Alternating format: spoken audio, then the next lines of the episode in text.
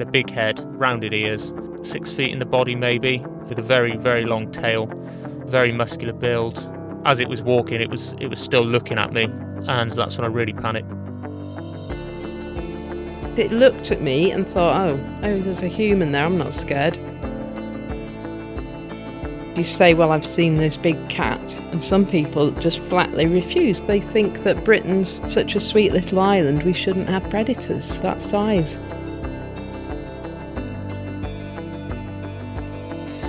I heard this growl behind me, nothing like a dog's growl, and just like anything else in life, you're sat on your own there. I don't care who you are, how brave you are, something like that will put the shivers up your spine.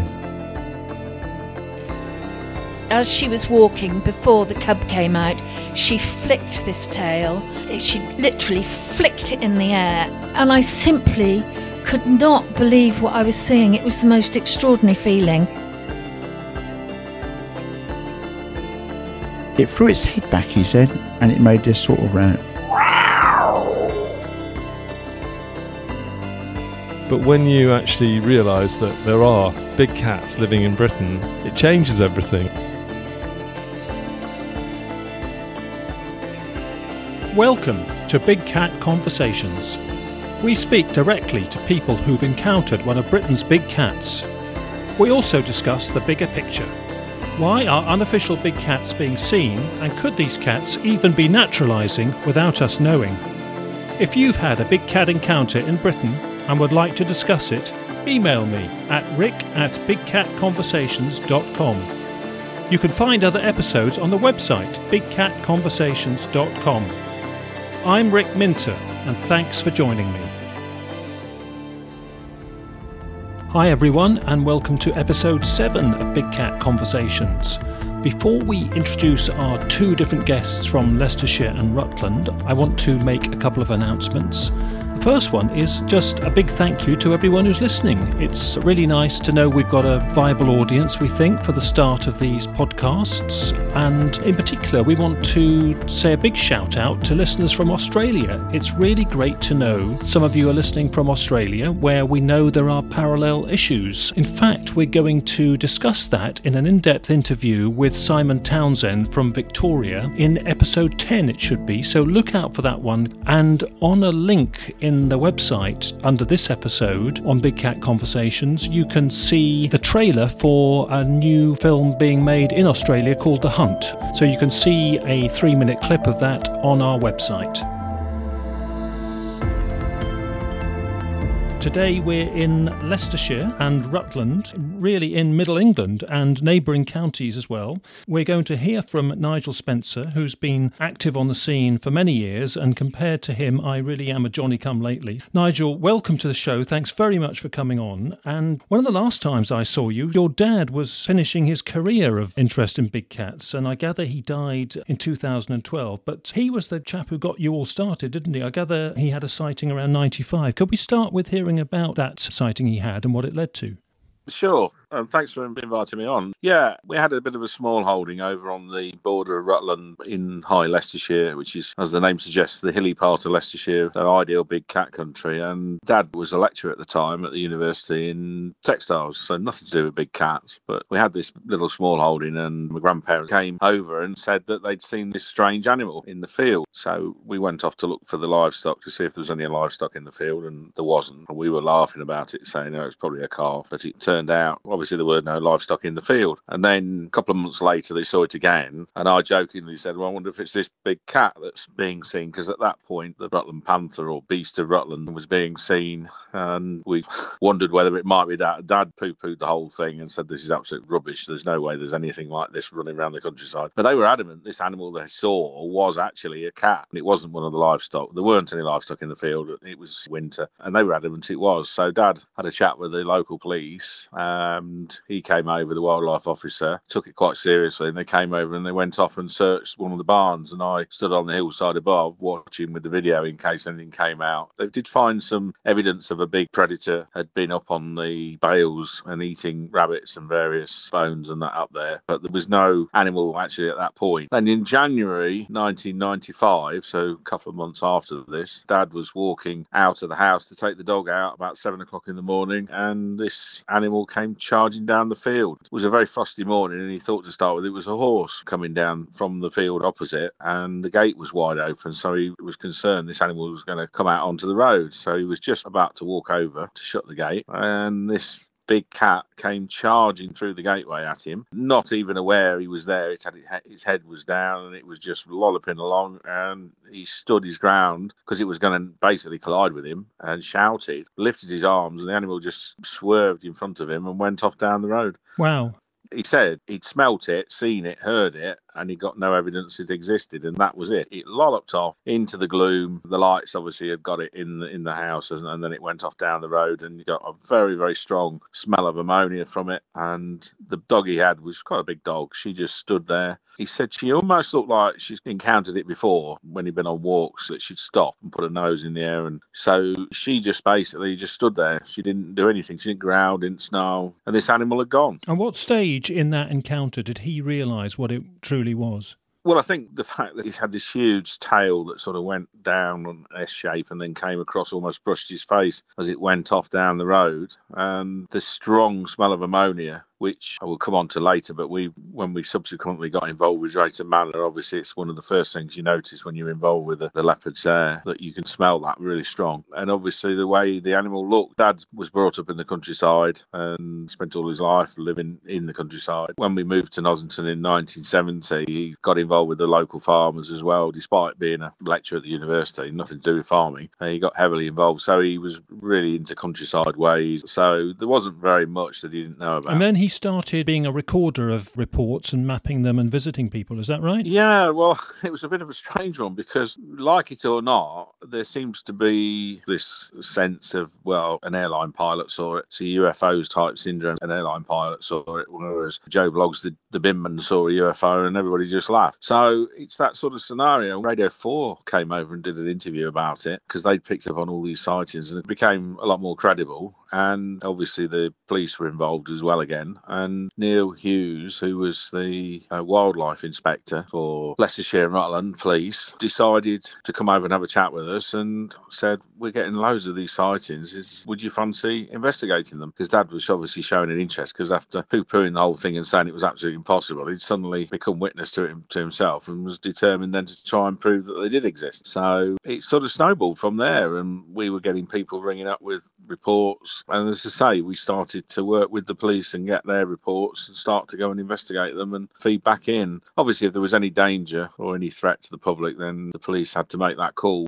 You saw a different coloured one a few years later yourself. I encountered a puma, and it, again, going back to the early days, we started getting heavily involved, and, and one of the earliest sightings we had was this sheep was actually quite a large lamb uh, in November, so you can imagine by November they're quite big, twenty-five odd kilo, was actually decapitated at the side of a fence, and we actually had blood along the second rail of the fence, so you can see the animal's been attacked sideways, pinned against the fence. The carcass was actually carried across five-foot fence and a hawthorn hedge onto the other side and eaten in the field where the livestock weren't. So the sheep were all on one side. This animal was eaten on the other side. And that was an incredible investigation because we found on the fleece the classic marks of, of a big cat where it had actually gone into the side. It had fractured ribs on the animal when it had swiped it with its paw. And we could see the wool had actually looped through the skin on the inside. So the claws had penetrated from the outside. outside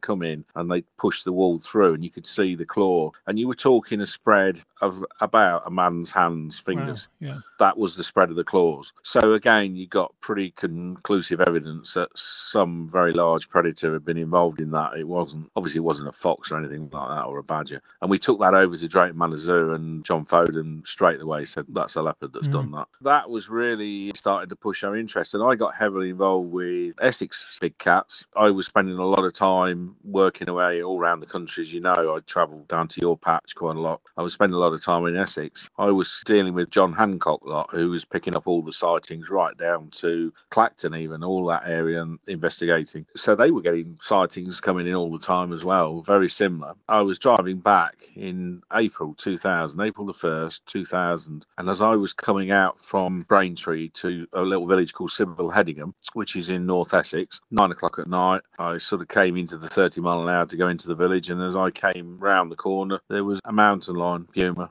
in the middle of the road, just walking across the road, and I stopped with the animal virtually in front of the bonnet, and it was above the bonnet line on the Mondeo, and it just plodded into the hedge. Very narrow verge at that point, so it literally just went off the road, but it was taking up my side of the road, so I had a white line. I could see the scale of it because of its height on the bonnet. I did have a video with me, but by the time I'd stopped to even start thinking about turning it, in those days, J V C, V H C videos took a little while to turn on. It was gone. The sad thing is, obviously, if that had happened today with a dash cam, it would have been absolutely fantastic. Irrefutable mm. evidence. I mean, I've had a few encounters with wildlife on the road. You get some very, very good pictures from these dash cams now. And there would have been no question because we had everything there. You know, you got the scale of the road, you got the height of the bonnet. It was pretty obvious what the animal mm. was. And it literally was just walking across my side of the road. It just slinked into the hedge. It, it wasn't even running. It was just plodding across. And it was right by a forest track on the right-hand side. Subsequently, I found that there have been scores of sightings at that location, not just puma, but black leopard as well, uh, crossing at exactly that point. So obviously the animals do use that track and come through the woods and then come out. But that first of April... that wasn't a good date to see a big cat. No, no, I know. But yeah, first of April. But it's one of those dates that, that sits in your mind because the first thing I did, of course, was ring John, who lived down in Braintree. And he said, I'll come out. And I said, well, it's gone. And literally on the left-hand side of me, within, well, a quarter of a mile, you go into the massive ex-military base of Finchingfield, Wethersfield, sorry.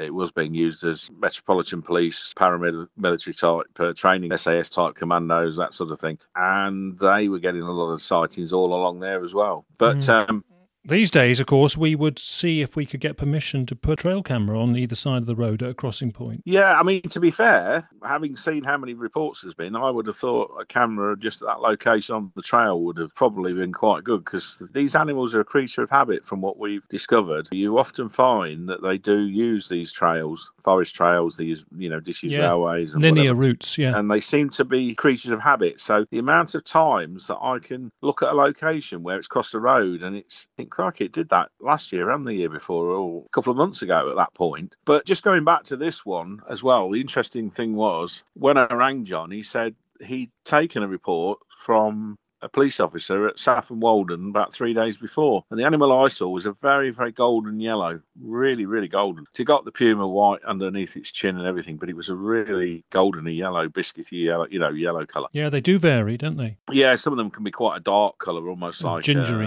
A, a really dark fox colour, yeah. And then he rang me up the next night to say it had been seen again about a mile from where I saw it in Earl's Cone, one of the next villages, and it, it had walked through the farmyard at half past twelve in the daytime, broad daylight, straight through the farmyard, and the farm, a farmer's wife saw it from the farmhouse, and she described it the same. So very, very bright, goldeny colour. Yeah. What scale was it as you saw it? What sort of size compared to a dog? Size, if you imagine a B road, its body was taking up most of that side of the B road to the centre line. So you're talking a good three or four foot of body and then a couple of feet tail on top of that. Looking over the years that you and your dad were taking reports and still do, what proportions, if we assume that the majority of the cats reported fit black panther, stroke leopard, puma, mountain lion and lynx, what are the proportions you've had in those years? I'd probably say sixty percent probably black leopard. And I say black leopard because a lot of the reports we've had, we've had other factors. So it wasn't just a black cat that looked like a black leopard. We've had all the other bits. So we've had it in light. And people close enough to be able to see the rosettes underneath. That's unusual. Yeah. The coat, you know, so you've actually had that. So we've had that. We've had, we have had puma. Definitely. Mountain lions. Uh, so there's probably maybe thirty percent. And then lynx, very, very rare. We have had a couple of lynx, but most of the time it's been either a black leopard or a puma. I mean, a, a funny story, we, we have another area here was a hotspot, was the Castle Cement Works at Ketton. It became so common there that they even make a joke of it when they have an open day. They have uh, little black cutouts of the cats and they position them all around the quarry for the kids to try and Excellent. Find. But they were getting sightings all the time and the quarry managers, everybody there seen it. We actually took Heart of the Country there to film and of course they had a field day because they were sat there at the time. They used to have caterpillar heavy machinery for the quarry. They've moved off to a different make now, but they had cats. Here we are with big cats, and we've actually got big cats. Yes. Great. It was a bit of an eye-opener, I think, because Tony Francis, I think it was, that was with us, is the uh, producer for at the yeah. time. And I think he was a little bit sceptical. And then, of course, once he met the quarry manager, who was a very level-headed chap, was just coming out of retirement, and he was just so matter-of-fact about it that it was like, wow. And then when we were driving round and the security guard stopped us and said, what are you doing? And Barry Bedford said, oh, we're doing a documentary about the panther that wanders around here. And the guard just looked at him and said, oh, so you know about it? Oh, great. And apparently the night before he'd been sat in his vehicle petrified because it had come out the gateway and he didn't dare get out his vehicle for an hour to go and open the gate so he could carry mm-hmm. on. Yeah. And he never told anybody because he just thought nobody would believe him. And Barry just said, oh, of course everybody knows about it. He said, everybody's seen yeah. it. Is that is that the location where um, you turned up and one of the guys said, oh, and the lads feed a lynx, but you won't be interested in that, will you? Yeah. So at the back of the workshops, they had the bins and that. Barry said, oh, we get the lynx comes down here because you're not looking for that, are you? You want the uh, panther. Yes. And Tony's like, what? And he, and he went, oh, yeah, yeah. He said, well, it's all a triple S I wood in there. It's massive. It can hide an army. It's all quarried uh, limestone from sort of the eighteen hundreds through to the early nineteen hundreds, and it's just abandoned and grown over, and you can imagine what it's like. Mm. So absolutely ideal habitat for any animal like a lynx or a, a black leopard. And it's interesting because, again, we've got two species that are obviously interacting in some way because they know that they obviously are aware of each yeah. other. Um, because and we found this before, you know, found it with the pumas. You know, the, the black leopard would get seen, and then we'd have a puma sighting within half a mile the same day. Yes, that happens. That happens everywhere. It happens in Gloucestershire. It's like they know the yeah. best places and descend yeah. on them and sort out territories in those places. And they must be aware of each. Yeah. Yeah, yeah. One of the things that we did have in the early days, not so much with Leicestershire, because Leicestershire were pretty good. And I think the reason Leicestershire and Rutland were good was because of Neil, who's retired now, but Neil Hughes was very level-headed wildlife inspector. In fact, he went on when he retired to become one of the only special wildlife officers in, in the country. So he carried on in his run. We're talking police forces now, yeah. And so whenever there was any sort of incident, they were always very level-headed. I noticed in other areas they panicked. So as soon as a big cat was seen, you'd have armed response out, they'd have helicopters up. In fact, I can remember an incident at Shrewsbury on the A five. Um, in Shropshire, and they somebody had seen it from one of the travel lodges wandering down the side of the A five, and they just locked the whole area down, shut the A five, and, and I can remember having a chat with Neil about it, and I said, have you seen what's happened? And he just sort of looked at me and went, mm. yeah, yeah, as if all that commotion will achieve anything. Can't really yeah. criticise, but you know, if we had, if we did that every time there was a big cat sighting, nobody'd be moving. Yeah, you know? That would give you no chance of finding it or finding any information. No, because these animals are so elusive. Mm. They really are, and they. They can just literally go into a hedge and they're gone. Mm. With drones, you know, a lot of the forces are getting thermal imaging drones. You have got a chance. And I think if you're generally trying to get one of these on film, you need a decent budget. But I think if you've got a company that have got enough of a budget, if you've got a load of fast response vehicles with drones and the authority to use them and possibly hotlines and that, so people do phone in and you get an instant update, then you might stand a chance of getting something up and starting to get some footage. But the frustrating thing is in America, we know what happens because they put a radio tag on the puma and suddenly they realise they've got a huge issue with pumas wandering in and out of towns that nobody ever realised were even there, because it totally opens up a new world when you put a radio tag on, because they're suddenly realising what they've got. Yes, yeah. Well, they're going across five, six lane interstates into Santa Barbara, Santa Monica, all around in California, going into people's gardens at night. Supermarket car parks um, at night. Car park. Yeah. And that is exactly what we find over yes. here. The amount of sightings we've had at McDonald's. Yeah. It's an easy lunch. People are chucking food out. There's lots of rats and rabbits and stuff like that floating around all around these. So the amount of McDonald's restaurants where we've had sightings around the car parks. Yeah, the smell, just the meat smell at the back of the premises, yeah. We've had the same conversation in the previous episode in the Chilterns and Buckinghamshire of the urban, urban fringe, leopards and pumas. They yeah, are generalists, yeah. They're very resourceful, and they will take an easy life if they can get it, as well as being adept at hunting and scouting out for deer. Over the years, some of the reports that we've had have just been mind-blowing, to the point where we've had very senior people in local authority in that, where they've actually been trapped in a vehicle with a big cat walking around the car, the car's locked, and they're on three nines trying to get help.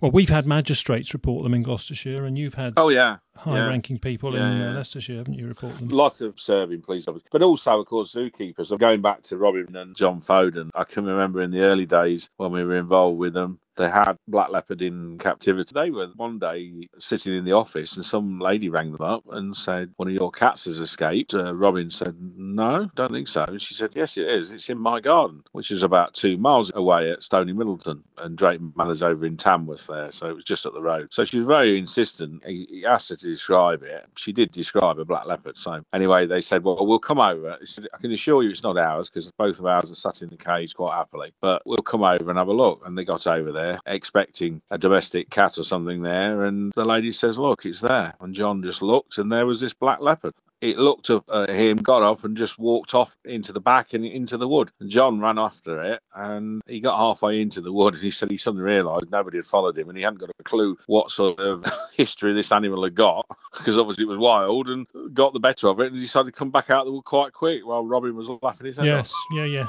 And But he said, if anybody had said to me there was a black leopard two miles up the road from the zoo, you know, he said, now, he said, no. Robin saw a puma on the A forty-two, and he said coming up to just off the M, end of the M forty-two, where it becomes the A forty-two, Ashby Parva, and he said it was sat on the side of the A forty-two dual carriageway sunning itself, and all the traffic was slowing down to have a look, and he said, "I just couldn't believe it." He said there was a mountain lion just just sitting there in the sun. Yeah, and these days, of course, passengers would have mobile phones, cameras, so you'd have a chance. Yeah, I mean, th- yeah, this was back in the late nineties, and hopefully people will start to, to come up with decent photos, but we keep saying that. The trouble is, it does happen quick, you yes. know? And so that's where a dash cam is good, because it's recording all the time, yeah. and home securities and things like that. So, you know, you might find somebody that's had a, an incident at night, the lights have gone on, and they've gone through the footage and found and got yeah, it. Yeah, I mean, some of these things we're talking about do exist, but people don't release them, of course. And I've seen some, and I've had people insist they've got it, but don't share it. Yeah, yeah. There was a, a case in the early nineties, and it was British Rail. They got a really good C C T V of this black leopard in the car park at Ipswich Station,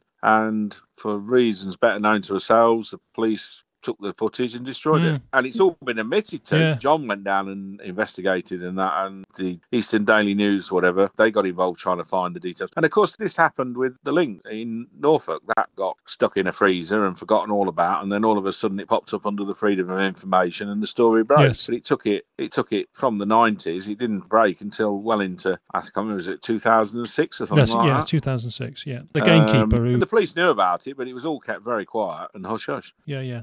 And incidentally, Ipswich Centre still gets reports of big black panthers now. It's the river corridor, I think, which takes animals n- nearby, and they would sometimes sure. disperse, you know, close to the town centre. And of course, the more you learn about these animals, the less it surprises you. But to people who know nothing about them, it is a surprise. I mean, I knew nothing about it when I first started with my dad, and everything that we've discovered as we've gone along was a journey that it all added up. You know, we had a, a, an incident with the pond of one of the, I shan't name him, but he was a famous rugby player and uh, England captain as well. And um, his pond got attacked while he was on holiday, and the neighbour actually saw this big cat. And he went round, and the lining on the pond was shredded. It was almost like you could see the, the width of the claws where it had damaged it. But we couldn't understand what he was doing. And then the neighbour said, well, I'm sure it was full of frog spawn, and the frog spawn's all gone. So we rang Drayton Manor and had a chat with them about it. And straight away, yeah, they'll take frog spawn because it's very, very high protein. Yes, yeah. So it's not koi carp fishing.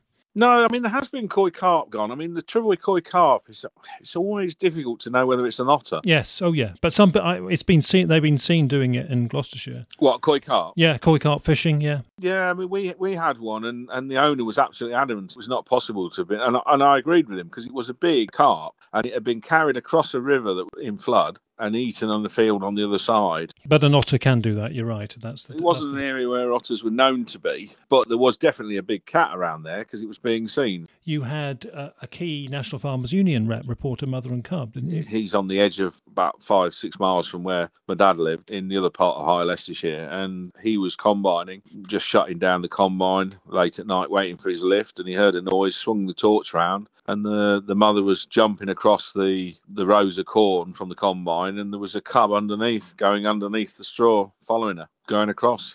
It was quite incredible, really, and subsequently since then there's been a few others sightings of it around that area, and, and another one a bit closer to us. The farmers have, were used to live in South Africa and were very used to black leopards. They had it in their field twice on the same day each year when they were combining, yeah, exactly yeah. the same day.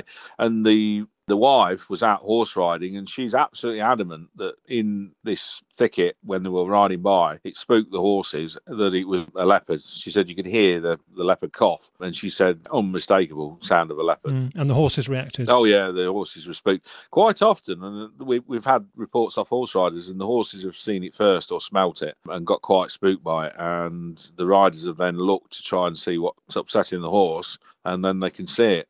But the horses can see it long before the riders do. Yes. And I, I've been into areas where there's definitely been an animal there somewhere, and I've not been able to see it, but the horses are absolutely going mad, charging up and down and stamping their feet, looking at a certain position. And it's a real, a really difficult job when you're looking at a thicket, unless you've got thermal imaging trying to, to work out what's in there. Yes, and it's very difficult. I mean, I have to visit stables sometimes and horse owners. It's very difficult to give those people advice, because you know they are aware that their horses are being totally freaked out. Yeah, and yeah. what do you do to, other than use flashing lights at night to scare off a local cat that won't budge or keeps coming and scaring the horses? Yeah, well, I mean, we had an attack on a horse in the Vale of Beaver, and it was a real nasty attack and wound, and we think that that was a puma. Talking to Robin, they're more inclined to think that it was a puma jumping onto it, but something had jumped onto this, and it was a stallion as well, and the owners were saying, you know, there's just nothing that could get in there because it's so protective, powerful. But this animal was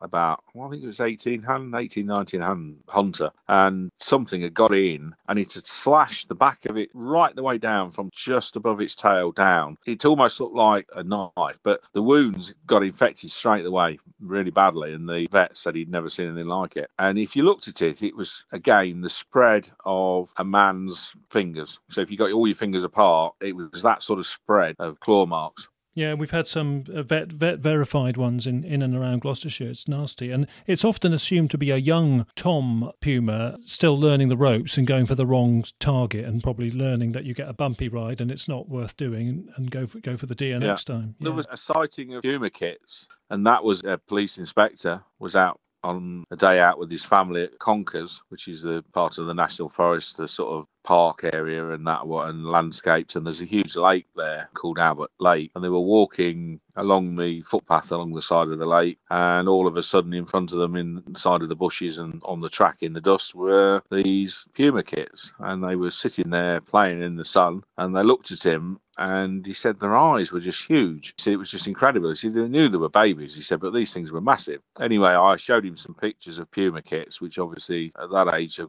are stripy. Or spotty, spotty. Spotty, sorry. And so he was obviously quite perturbed, and asked where the mother was, and said, you know, the mother's in the bush at the side there somewhere, or would have been watching you, yeah. and sort of what's happening about this, you know. And I said, well, nothing, these are quite common now, they're being seen all the time. And I think he went away and had a chat with Neil, and then realised that all his colleagues were seeing them as well. He, he said, I've never even knew about this, couldn't believe it. Yeah. It was like, yeah. Yeah, and you're damned if you do and damned if you don't sort of react, aren't you? That's the problem for uh, authorities. The trouble is, I think they realised that quite early on, because, as I say, we did spend a lot of time with them, and at the end of the day, it's a massive operation. And just to catch one animal, even if it's in an open area like Dartmoor or, or Exmoor, but when you've got the population like we have wandering around, they can just disappear yeah. through a hedge and they're gone. And there's no way of using any firearms or anything in those sort of areas. You know, it's impossible. And you'd um, probably do more harm than good in, in the commotion that would follow. To be fair, we've always been told an injured animal is going to be far more dangerous and deadly than one that's hunting at the moment. Although I think we're, in this country, we're very lucky because there's adequate food stock, there's lots of roadkill, which you don't tend to get so much in some of the countries that they're in. So there's a lot of roadkill, and they do take roadkill. There's been lots of sightings picking up carrion off the road. And again, it's something that's well documented. They'll do that. They yes. do seem to get on okay. I still can't answer where they go to. I mean, we do know that, like most wildlife, they disappear. You don't very often see a dead fox in a field unless you've been shot. Yeah. But cats skulk away when they die. They don't keel over in the middle of a field. Their body would rot away, and nature clears up yeah. very quickly. I ought to just get you to tell your missing body story, Nigel. That remains a classic. The conspiracy theory of the lorry driver. Can we hear that one? Yeah, we had a driver phoned us up. Uh, he actually knew my dad, and he'd gone up the A one northbound and saw this big cat, or he thought it was a big cat, and he thought, I'll check it out. And he came back. As he came back, he drove slowly, and it was there, still there. And he phoned us up when he got back to the yard, and we were over there within about an hour and a half. And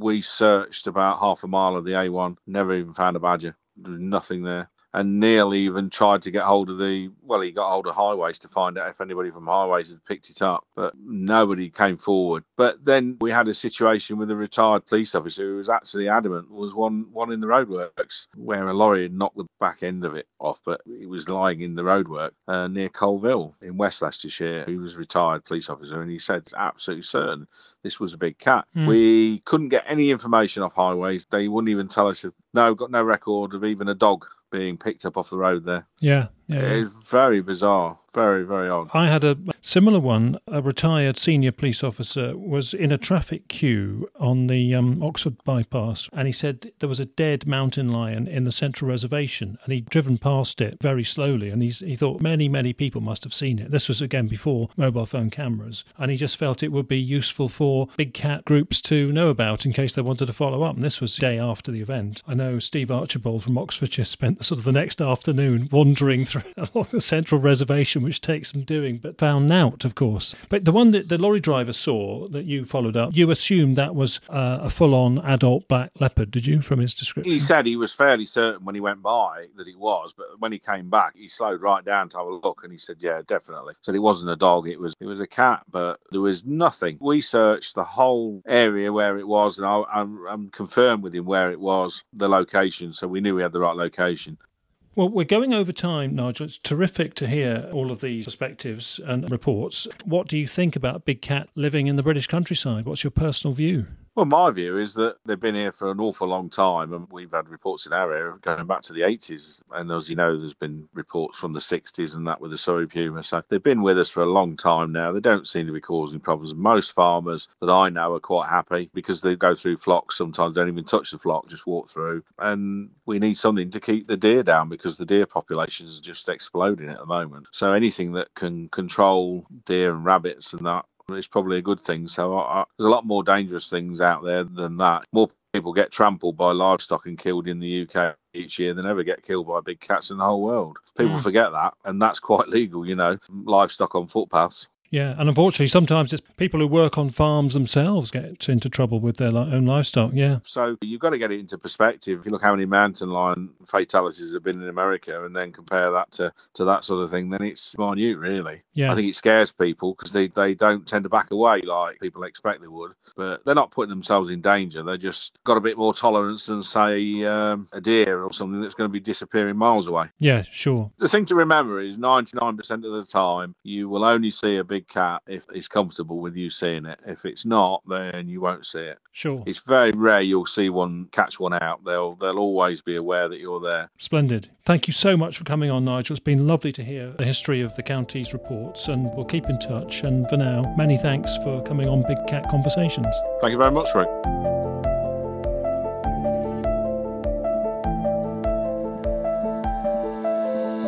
This episode's words of the week are the recorder effect. Now, the recorder effect is a factor which relates to all aspects of biological recording and mapping, and considering the distribution of a species, a plant or animal or reptile under consideration. And that is the issue of, is the recording and mapping and data collection relating to the actual physical presence of the creature under review, or is it more to do with the fact that recorders are more active in certain geographical areas than others? So So are you recording the nature of the beast itself or the actual activity of the person recording? That particularly relates to big cats in Britain. Clearly there are not going to be many big cats in Britain. We have to be careful also in the actual recording of the report. Some may be more credible, some less credible, but we also have to consider, are certain areas seeming to be a black hole with no reports, when there may be some big cats there but there's nobody trusted or known or active to take reports to actually record for the cats to be known about.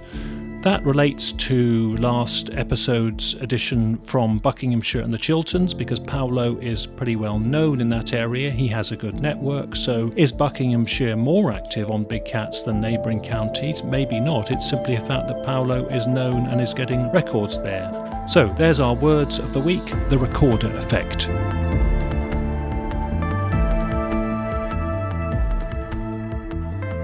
Well, our next guest on the show is somebody who lives in Leicestershire and has actually had two encounters in her life, and we're going to concentrate on the main one, which was in two thousand seventeen. Emma, welcome to the show. Thank you very much for coming along. Please tell us all about what happened in May two thousand seventeen when you were out walking with your, was it with your mother-in-law?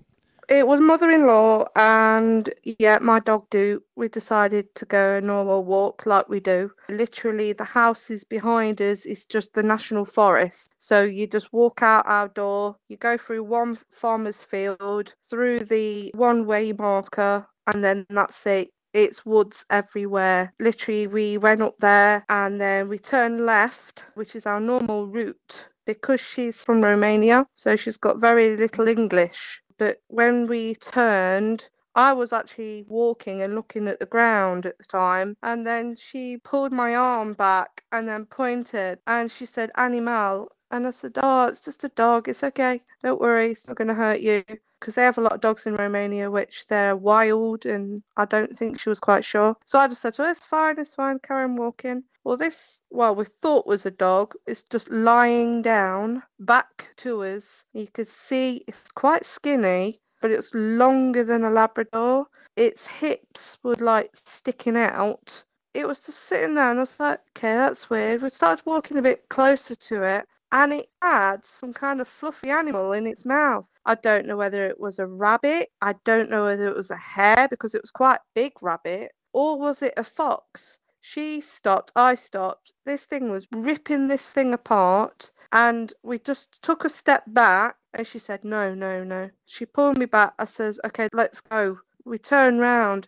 It didn't have pointy ears. It was like rounded. I knew then it wasn't a dog. I was like, "What is that?" She said, "I don't know. No, no, no, no." Pulled me back, pulled my shoulder back. And then we walked very fast back out to tell the tale. But obviously no one believed us. Mm. And it's very difficult when people don't believe you, because you give so much detail out. I saw spots, what people said that you can see. Those panthers I see in the zoo look a bit big. Mm. This is a bit smaller. Bit bigger than a Labrador. Okay. Did you see the tail well? The tail was curled. It was like, because the grass was quite long where it was lying, it was curled around its own body. And can you describe the tail as much as you can, much as you saw it? Very long. The tail looked longer than the body. The body was very sleek. The skin looked very smooth, not fluffy or anything like that. And the colour was what? It looked black because it was surrounded by woods, so it looked quite dark anyway, and it was getting late-ish. It was lying down in the long grass, munching, ripping something apart. Like I said, I don't know what type of animal it was eating. We didn't want to stop any longer, especially my mother-in-law. She was very scared. Was it aware of you? No, it wasn't. That's the thing. It didn't turn round at all. It was carrying on eating its meal. We just started going back slowly. I was looking at its ears because its ears were moving a bit in different directions at the side. So it's like, I'm not sure if it, it did hear us, but it wasn't interested. It was more interested in whatever it caught. How close were you when you retreated? Quite a few metres away. We were walking on the path, which is very flat, but this thing was lying in the long grass onto the right-hand side. It was ripping the skin off this animal, so it was biting it and then ripping up, but still lying down, ripping it, and then it was go back in again. Tell us about going back there. It took me a while to go back there. I was pretty scared. Even when I told my husband, I says, you know, I, I don't dare to go back there for a long while. It took me nearly six months to go back up there. Mm. But I only went back up there with somebody else. I would never go by myself. Yeah. I rang the police when I saw it, and they told me they have lots of sightings all the time. Mm-hmm. Just don't go after dusk and don't walk in the morning. That is their response. Yeah, and of course you were at d- dusk, weren't you? And that is a good yes, time there, right? Yes, it was yeah. du- getting dusk, so the sun was just about to go down, just before it was going down, you know. It wasn't dark, dark, mm. just enough light to see through the woods. I remember you saying that, because I asked you to photograph where it had been, and you said, well, I'm going to wait till I've got some friends to go with. But I know, that's it. Which is fine, I do accept that. I think I did took some pictures. Yeah, that what I remember about them was that it, you could see the depression in the grass, a sort of elongated, long depression, which would it seem was quite about right. narrow. Yeah. Yeah. yeah. But incidentally, did you hear any sounds when you were watching it? No, I didn't. That's the thing. And it was like, you know, when you're going into a wood and you hear nothing, no birds, nothing. That's how it was. And I was just looking down at the ground at the time, just walking Duke. And the dog, he actually was trying to pull me forward, but I pulled him back. His ears pricked up. He's a Labrador cross collie, so his ears always look pricked up anyway. But he was like in a in a stare, and he was pulling on his lead. And I thought, oh, dog, you know, pull him back, as I do on the lead. But then this thing wasn't moving, and I didn't see anyone around. So I thought, hmm, can't be a dog. Where's the owner? Mm. Lying there. The colour of the animal it was ripping up was like a, a grey, orangey colour. See, someone said it might have been a hare. We do quite get a lot of hares around here. Okay. Quite big rabbits. Mm, yeah, a hare would be a good-sized snack, something like a black leopard. Do you think your dog realised what was before it? I think my dog thought it was another dog because he's a very boisterous dog anyway. So when he sees another dog, he will pull towards someone's dog. Okay. Just to play, and he started pulling, and, and I'm pulling him the other way, going, no, no, no, that's not right.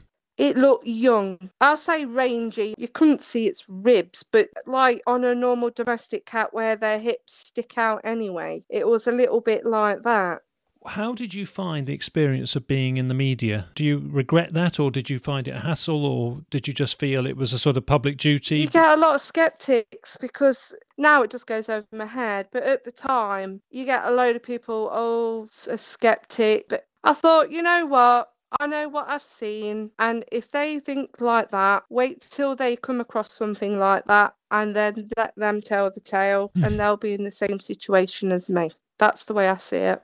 What What about friends and neighbours? How did they react? I don't think they believed me. I really didn't. But presumably you wanted to alert them to the fact that there was a bit of a risk round the corner in the local fields. Well, yeah, because dog walkers go up there, and then I put it on the local spotted media sites, and then obviously you get all the trolls online. Hmm. Laughing and joking about it. And then I, I think it was like two weeks later, just after my side's in, another one came in, but it wasn't far. Yeah. Do you find it reassuring that there's been others nearby? Yes, it does. It makes me feel like I'm not alone. Mm. Um, but this thing is not all the time. This is the why the sceptics are out there. Yeah. They'll say, oh, well, if it was real, you'll see it all the time. Well, I want to know, even myself, where does it go? Where does it hide?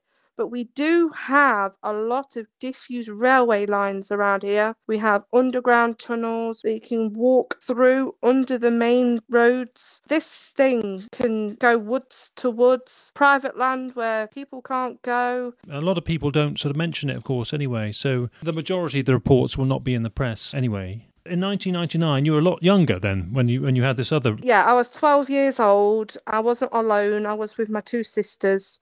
Uh, we went for a late bike ride. This is in a different part of Leicestershire, near Loughborough. Yes, this is Loughborough. AstraZeneca is in Loughborough, and it's just on the outskirts. You've got the canal that goes round, and then you've got all the countryside again, but it's on, on the outskirts of Loughborough, basically. Mm. And so what happened? We was actually on the road dodging frogs. It was Helen, my sister. She goes, "Emma, what's that?" I said, "What's what?" She says she saw it fully. All I saw was its long tail. The tail was so long. I would say about four foot long, very thick. Again, it was at night time, black. This thing was just sitting under a street light in the industrial estate. And it just quickly went when we went towards. We just threw our bikes on to the path, drove to run up to the embankment where it was sitting, and we got the torches out and we shone the torch in the field. We were waiting waiting for something to be seen, because this thing shot like lightning. It was gone. Then it turned. All we saw was two eyes looking at us. I said, Helen goes, "It's there, it's there." And then we shone the torch, and then it just went into the darkness, which goes straight to the lake. So that's my first encounter. I didn't believe it at the time. The description that your sister gave, how did she describe it? She said it had rounded ears, and she said it was long and big. I just saw its tail go over very quickly. It was scared of us. And what about the eye shine? What, how was that? The eye shine, if I remember, it was more like a, a greeny, yellowy, and it was like changing different colours. But in the distance, the eyes were quite far apart. Pretty bright, were they? Very bright, yeah. We didn't have Facebook, yeah, stuff like sure. that. We didn't even have the flash camera with us or anything. No. No one believed us. Mum and Dad especially left it off. No one believes us. Until it happens to them, then they'll believe that's the way it comes across. How do you feel personally about big cats being around in Britain? I just think let them be, because when I've done some research on it, apparently people used to have them as pets in the nineteen seventies, and because of the licence that came out, a lot of people just let them roam. It makes you think, well, surely when I had that sighting in nineteen ninety-nine, it would have been dead off by now, but it seems to be up and down the country, so there must be more than one. But as long as there's no risk to the public, they seem quite safe animals, and they just want to be out the way and carry on with their lives, just as a fox would, or badger, or whatever. Yeah. Are you careful with your young children? Do you take them out for walks in the local countryside? I do, but I have to be with people now. I can't, since my sighting, and I know some things there, I, it has been a bigger group. I can't just be on my own with the kids now. Yeah. Yeah. So how do you feel then? You you just feel more on edge, and you need the company of other people in case anything happens? Yeah, yeah. It's like when I walk the dog, sometimes I'll hear like twigs snapping, and then it's automatic, oh, something there. But then I see it's a blackbird. Yes. And then carrying a twig out of the ground. I'm more paranoid of my environment, but I'm having other people saying, love nature, just get out there, enjoy it, don't worry about it. It's very easy for them to say that, but when you've seen something that you wouldn't expect out there, mm. you sort of step back from what other people are saying. Do you go out less, do you think, overall because of that? I have actually been out less, yeah. and I've been more on my computer. Yeah. More than been out, uh, which is quite sad, but because I love the outdoor nature. But I'm just always worried that there's something going to be there that's going to pounce on me. Yeah, but of course your dog would alert you, presumably, if there was something there. Yeah, he's a bit of a soft one, though. That's the thing. He's not a vicious dog. No. I don't think, yeah. I don't think he'll protect me. I think he'll be more wagging his tail. Yeah, being submissive and, and uh, hiding yeah. behind you, yeah.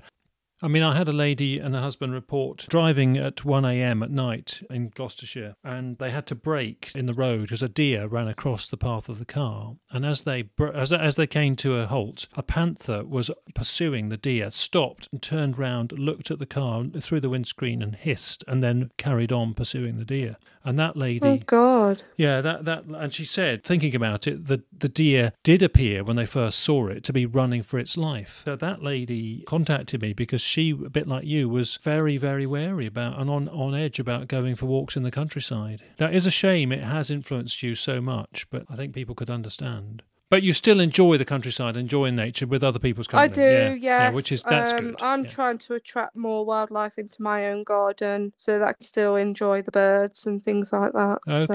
And of course, the kids will benefit from that, won't they?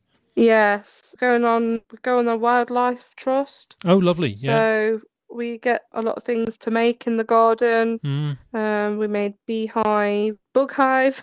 Bug hotel things, yeah. Yeah, that's it. They pin it on the fence. Excellent, yeah. So, yeah, trying to trap wildlife in. Yeah, okay. Well, I hope it does change through time. Yeah. Yeah, but it's good that you still embrace nature as much as you can in ways that you can. I think that's so important.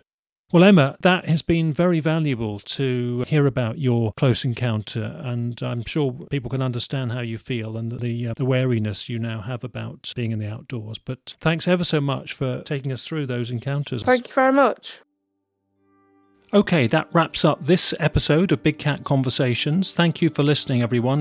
Next episode, we will be hearing from the producer of a forthcoming documentary called Britain's Big Cat Mystery. We're going to be hearing all about the production of that documentary and the issues which arose during its creation. We're also going to hear from Paul, who's based in Bristol. He had an intriguing encounter in Dorset a few years ago. He's now active in and around Bristol, Avon, North Somerset and South Gloucestershire. So we'll hear from Matt and Paul in the South West in episode eight. Thanks for listening and take care.